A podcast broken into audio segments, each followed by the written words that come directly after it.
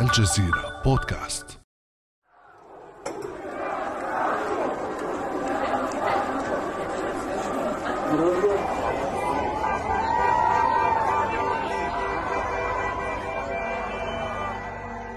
في تحد هو الأكبر منذ عقدين من الزمن لسلطة الرئيس الروسي فلاديمير بوتين قاد آلاف الشباب احتجاجات جابت شوارع موسكو و135 مدينة رغم الطقس البارد ورغم إجراءات الحجر الصحي وقمع السلطات. المظاهرات جاءت استجابة لدعوات زعيم المعارضة الروسية أليكسي نافالني الذي اعتقل فور عودته إلى روسيا. واحتجاجا على ما اعتبرته المعارضة أكبر عملية فساد في التاريخ بعد بث تحقيق وثائقي يتهم بوتين بامتلاك قصر على البحر الأسود بكلفة مليار يورو.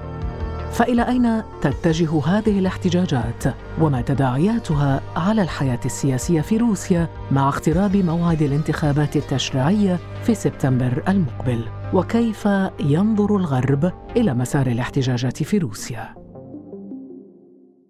بعد أمس من الجزيرة بودكاست أنا خديجة بن جنة.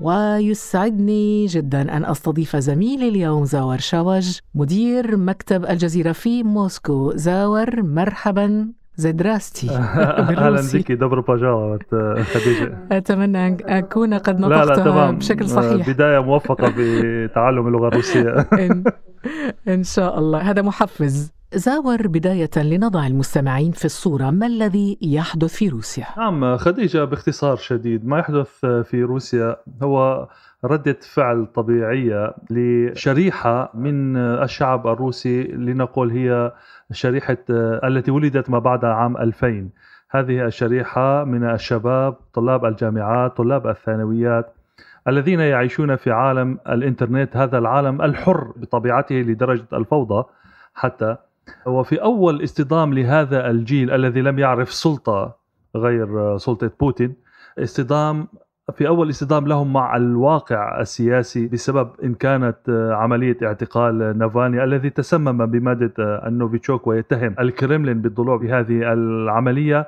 وأيضا التحقيق الصحفي الذي أثار قضية معروفة هي لم تكن سرية كثيرا ولكن حجم الفساد في هذه العملية ربما هو استفز الشارع. فخرج جيل جديد نشط ينسق فيما بينه في مواقع الإنترنت مواقع التواصل الاجتماعي خارج عن سيطرة البروباغندا الإعلامية للسلطات الروسية عبر القنوات التلفزيونية الاعتيادية التقليدية. فهذا الجيل الجديد خرج إلى الشارع يطالب ليس فقط بالدفاع عن نافالني وإطلاق سراحه، غالبيتهم ربما ليسوا من مؤيدين نافالني وإنما ضد ما رأوه أنه فساد، ضد ما رأوه أنه تقليص لهامش الحرية. ومن أجل أن تكون هناك حياة سياسية مختلفة أكثر ليبرالية في روسيا، ربما هنا تكمن الجزئية. نعم ولكن ربما زاور يعني اللافت أنه لا هروات الشرطة ولا الطقس البارد أو حتى المتجمد ولا قيود الحجر الصحي بسبب جائحة كورونا ولا شيء منع الشباب الروسي من التظاهر ومن الخروج إلى الشارع. ما دلالات ذلك برأيك؟ روسيا بلد شتوي وبالتالي الشتاء ليس مقياسا فيما يتعلق بتحركات الشارع. أعتقد بالدرجة الأولى أن هناك كما قلت جيل جديد يريد عالما مختلفا يريد دولة مختلفة يريد نظام سياسي مختلف. هذا بالدرجة الأولى الذي يحفز الشباب. وكما نعلم خديجة التجارب التاريخية كثيرة. جيل الشباب الطلاب الحركة الطلابية الأكثر نشاطا في كل دول العالم حتى في الدول التي تعتبر أنظمتها الديمقراطية. نرى أن الطلاب هم الأكثر نشاطا وفي أكثر الأنظمة ديكتاتورية وشمولية أيضا. جيل الطلاب هم الأكثر نشاطا عبر التاريخ. وبالتالي ربما هذه الحركة كانت غير موجودة في الحقبة السوفيتية لم تكن موجودة في تسعينات القرن الماضي بعد انهيار الاتحاد السوفيتي.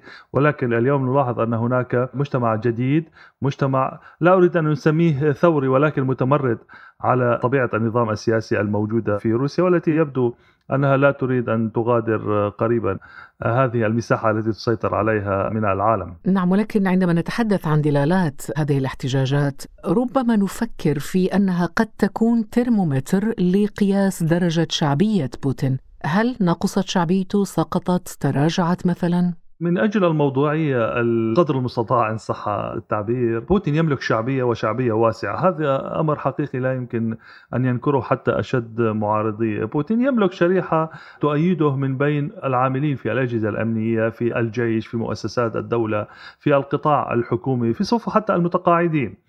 الشريحة المعارضة لبوتين هي الشريحة التي نستطيع أن نقول هي شريحة الطلاب بالدرجة الأولى شريحة المثقفين الشريحة العمرية التي أقل من 35 سنة. وبالتالي هذه مقاييس المعارضة ما تزال تحتاج إلى وقت طويل لتكون منافس حقيقي في العملية السياسية لأسباب كثيرة جزء منها ذاتي. خديجة. إذا شعبية بوتين لم تتأثر ولا شعبية الحزب الحاكم أيضا روسيا الموحدة؟ شعبية الحزب الحاكم ليست مقياسا لأنها مرتبطة بشعبية بوتين. عندما يدعم بوتين أي مرشح في المقاطعات أو الأقاليم الفيدرالية أو يؤيد دائما ويدعم دائما حزب روسيا الموحدة فبالتالي مرتبطة هذه الشعبية بشعبية بوتين أكثر مما هي شعبية حزب يشبه بشكل كبير الحزب الشيوعي السوفيتي ولكن بشخصيات برجوازية بشخصيات إن صح التعبير مرتبطة بملفات فساد بشخصيات يعني نستطيع أن نقول غيرت الماركسية إلى بالذات رأسمالية وتقدم نفسها على أنها هي الحزب المسيطر على معظم البرلمانات المحلية وطبعا مجلس الدوما الروسي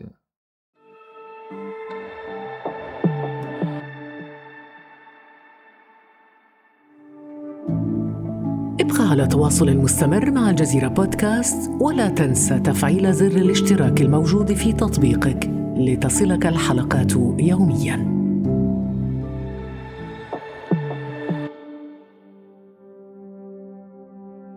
قبل قليل قلت إنه الموضوع يرتبط أيضا بالفساد وفي الحقيقة الفيلم الوثائقي الذي عرضته المعارضة بتوجيه من نافالني حول ما قالت إنه قصر لبوتين وحصد الكثير من المشاهدات أكثر من 100 مليون مشاهدة على اليوتيوب. لكن طبعا بوتين نفى امتلاكه للقصر في لقاء مع مجموعة تلاميذ. لنستمع اولا إلى ما قاله بوتين.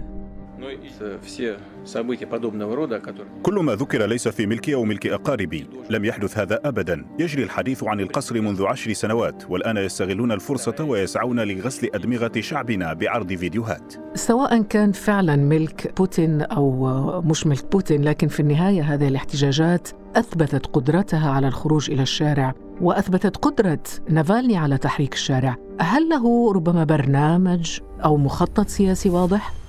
نعم أنت تتطرقين الآن خديجة إلى موضوع مهم وهو موضوع المعارضة الروسية. وإذا توقفنا عند تحديدا تفصيل نافالني في هذا المشهد نافالني إحدى ربما النقاط المحسوبة ضده أنه لا يملك برنامجا سياسيا واضحا. هو يبني كل نضاله السياسي صح. الوصف على انتقاد السلطة الروسية على كشف ملفات الفساد. سئلت إحدى المرات عن رأيي في نافالني وطبعا بتجرد عن مهنة الصحافة كشخص. يهمنا يهمنا أن نعرف رأيك زاور. مع أنه عادة المراسل لا يقدم رأيا شخصيا. ولذلك أنا أقول بتجرد عن مهنتي وعن منصبي كمواطن روسي لنقول أنا أعتبر نافالني يمكن أن يكون صحفيا استقصائيا بكعب عالي.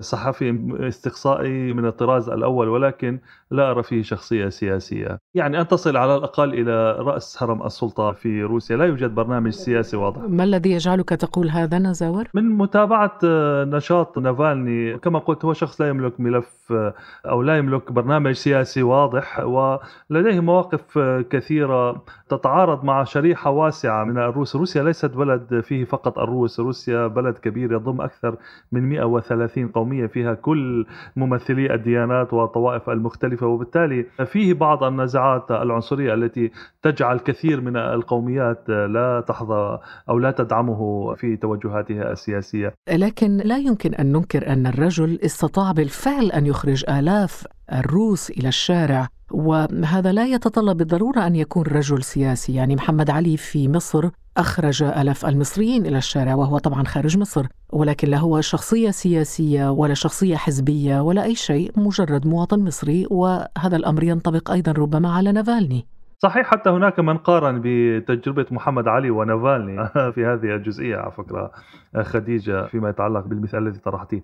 أنا لا أقول أن نافالني لا يحق له ممارسة العمل السياسي وأنه رجل سياسي ومخضرم. أعطيت رأيي في أنه برأيي ليس لديه برنامج سياسي واضح فيما يتعلق بمستقبل روسيا التي يراها على الأقل من ناحيته، ولكن طبعا بدون شك أي إنسان في أي بلد في العالم يحق له ممارسة العمل السياسي ضمن منظومة يجب أو من المفترض أن تكون ديمقراطية تتيح مسافة واحدة لجميع القوى السياسية. هل هذا الكلام زاور يعني يدل على انه هذه الاحتجاجات يعني ستكون فقط حركة عابرة مجرد تنفيس للشارع أو بالتعبير العامي فشة خلق مثلا؟ لا أعتقد ذلك أعتقد ستكون لها تداعيات كبيرة طبعا هو عودة نافالني بحد ذاتها برأيي حتى أشد معارضيه أنها تصرف شجاع هو يعرف تماما كأن أنه سيعود ويقبع في السجن. ولكن كما قلت هذا الحراك مختلف تماما عن عما كانت عليه التحركات الشعبية السابقة خديجة.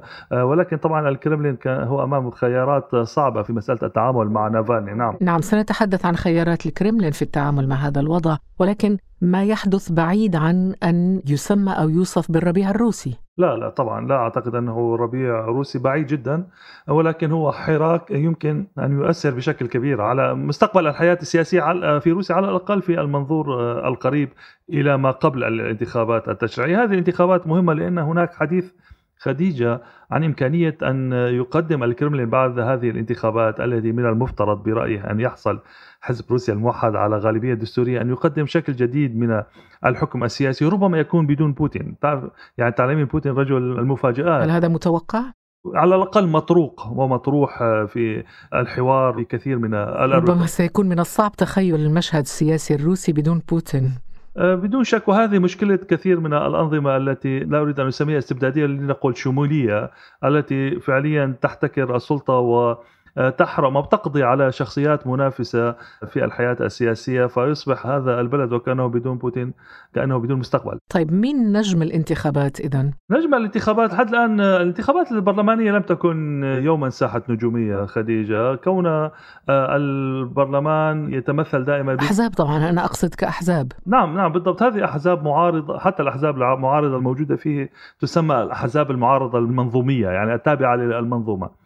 طبعا أبرز حزب معارض هو الحزب الشيوعي الروسي الذي بدأ يفقد شعبية كبيرة بسبب أن غالبية انصاره من بقايا أو من المواطنين الذين عاشوا في الحقبة السوفيتية. وهل يحاول أن يستثمر في هذه الاحتجاجات؟ هو لا بالعكس هو ضد هذه الاحتجاجات، المشكلة أن هذه الأحزاب المشكلة للبرلمان هي كلها تردد نظرية الكرملين بأن هذا الحراك هو حراك مدعوم من الغرب، مدعوم من المخابرات المركزية الأمريكية، وبالتالي طبعا بالنسبة للشيوعيين تاريخيا. أمريكا نعم هو هي العدو الأكبر. فهو مرفوض ولكن طالما أنك أشرت إلى أنه مدعوم من الغرب حسب الحزب الشيوعي الروسي وحسب الكرملين أيضا والنخبة السياسية في روسيا هذا يدعونا إلى المرور ربما مرورا سريعا على ردود الأفعال زاور ردود أفعال الغرب طبعا أقصد ونتحدث هنا تحديدا عن رد الفعل الأمريكي ورد الفعل الأوروبي على هذه الاحتجاجات. جاءت ردود الغرب سريعة على المظاهرات كما شاهدنا وشجبت الإدارة الأمريكية الاعتقالات وقمع المتظاهرين. وهذا الموقف أكد حسب المراقبين أن الديمقراطيين الأمريكيين لم ينسوا بعد اتهام روسيا بالتدخل في الانتخابات الأمريكية لصالح ترامب عام 2016 فيما اعترضت الخارجية الروسية على نشر السفارة الأمريكية خرائط لتحركات المحتجين الروس في مدن مختلفة واعتبرته تدخلا في شؤون روسيا الداخلية.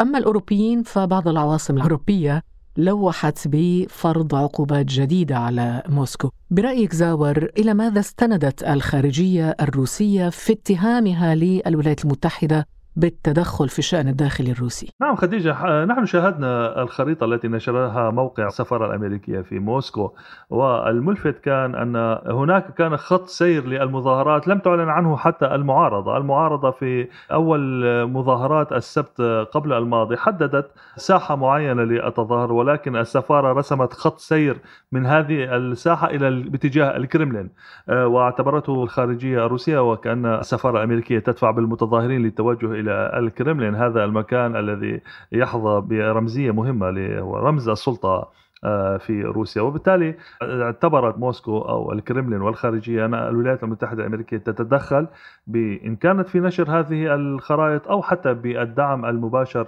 آه، لنافالني وللتظاهرات والاتهام واستمرارها في الاتهامات أو توجيه الاتهامات لروسيا بأنها تضيق هامش الحريات آه، في روسيا وتعتقل المعارضين وتمنعهم من التعبير عن رأيهم السياسي بكل حرية. لكن هل تخشى روسيا من فرض عقوبات اقتصادية من الأمريكيين والأوروبيين؟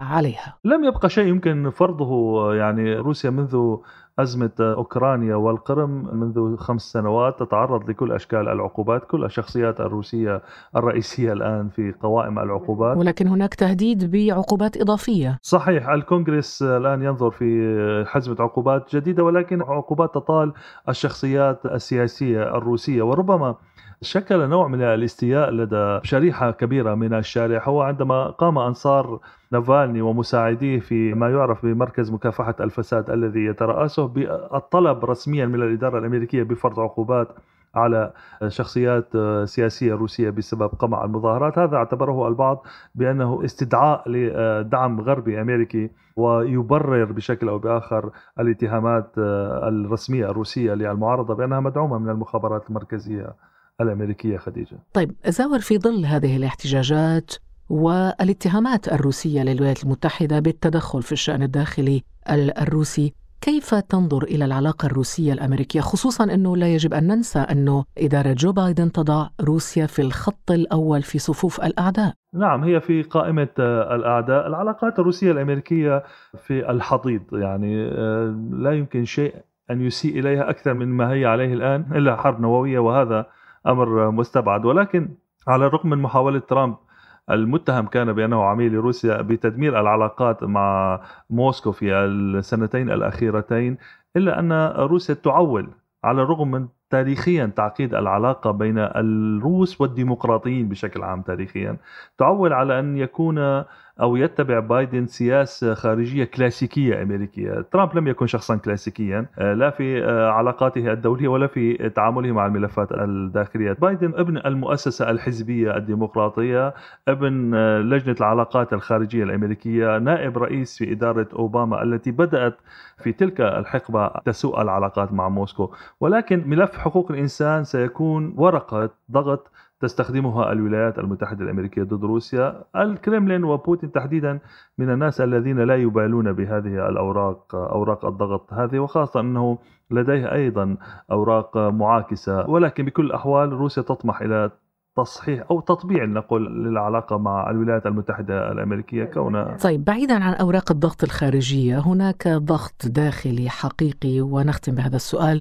هذا الضغط ما زال مستمر. الاحتجاجات ربما لأول مرة تشكل تحديا حقيقيا لبوتين منذ مجيئه إلى السلطة. ما هي خيارات الكريملين في التعامل مع هذه الاحتجاجات؟ وبشكل مختصر عودة نافالني وضعت الكريملين أمام ثلاث خيارات. الخيار الأول إطلاق سراحه من المطار ولكن كانت تخشى أن تخلق خميني روسي. هذا لا ترغبه روسيا. أن تعتقله وتخشى أيضا أن تخلق مانديلا روسي. أيضا هو خيار معقد.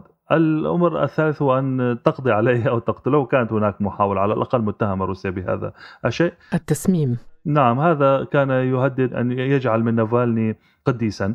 هذا ربما أسهل الخيارات من الناحية العملية ولكن ربما ردود الفعل ستكون آه، كبيرة ضد روسيا. وبالتالي ربما اختارت خيار مانديلا على أمل أن تكون ذاكرة الروس قصيرة. ولكن هناك جزء كثير جدا مهم وهو زوجة نافالني. الكل ينتظر من يوليا نافالنايا أن تكون خليفة نافالني خاصة أنها تختلف عن زوجها ببعض الخصائص هي أكثر هدوءا.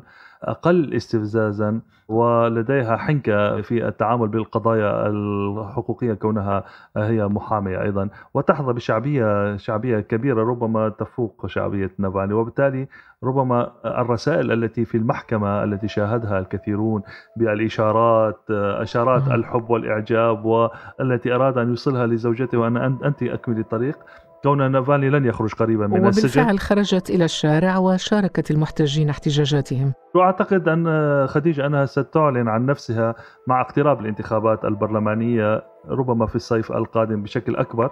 كونها ولكنها ليست شخصية سياسية. آه، ونافالني لم يكن شخصية نعم. سياسية ولكن هي بالفعل برأي كثير هي من تدير حركة نافالني بالدرجة الأولى. يعني ويني مانديلا الروسية. آه، لنقل كذا لنقل نعم. ولكن يعني الكل يامل ان لا تنهي كما أنهت زوجة مانديلا حياتها السياسية. نعم وكانت نهاية مأساوية صحيح. بالفعل. صحيح. زاور شكرا جزيلا لك. كيف نقول وداعا أو إلى اللقاء بالروسي؟ دوس فيدانيا دوسريدانيا زاور شوج مدير مكتب الجزيرة في موسكو شكرا جزيلا لك. أهلا وسهلا يا إلى اللقاء. كان هذا بعد أمس.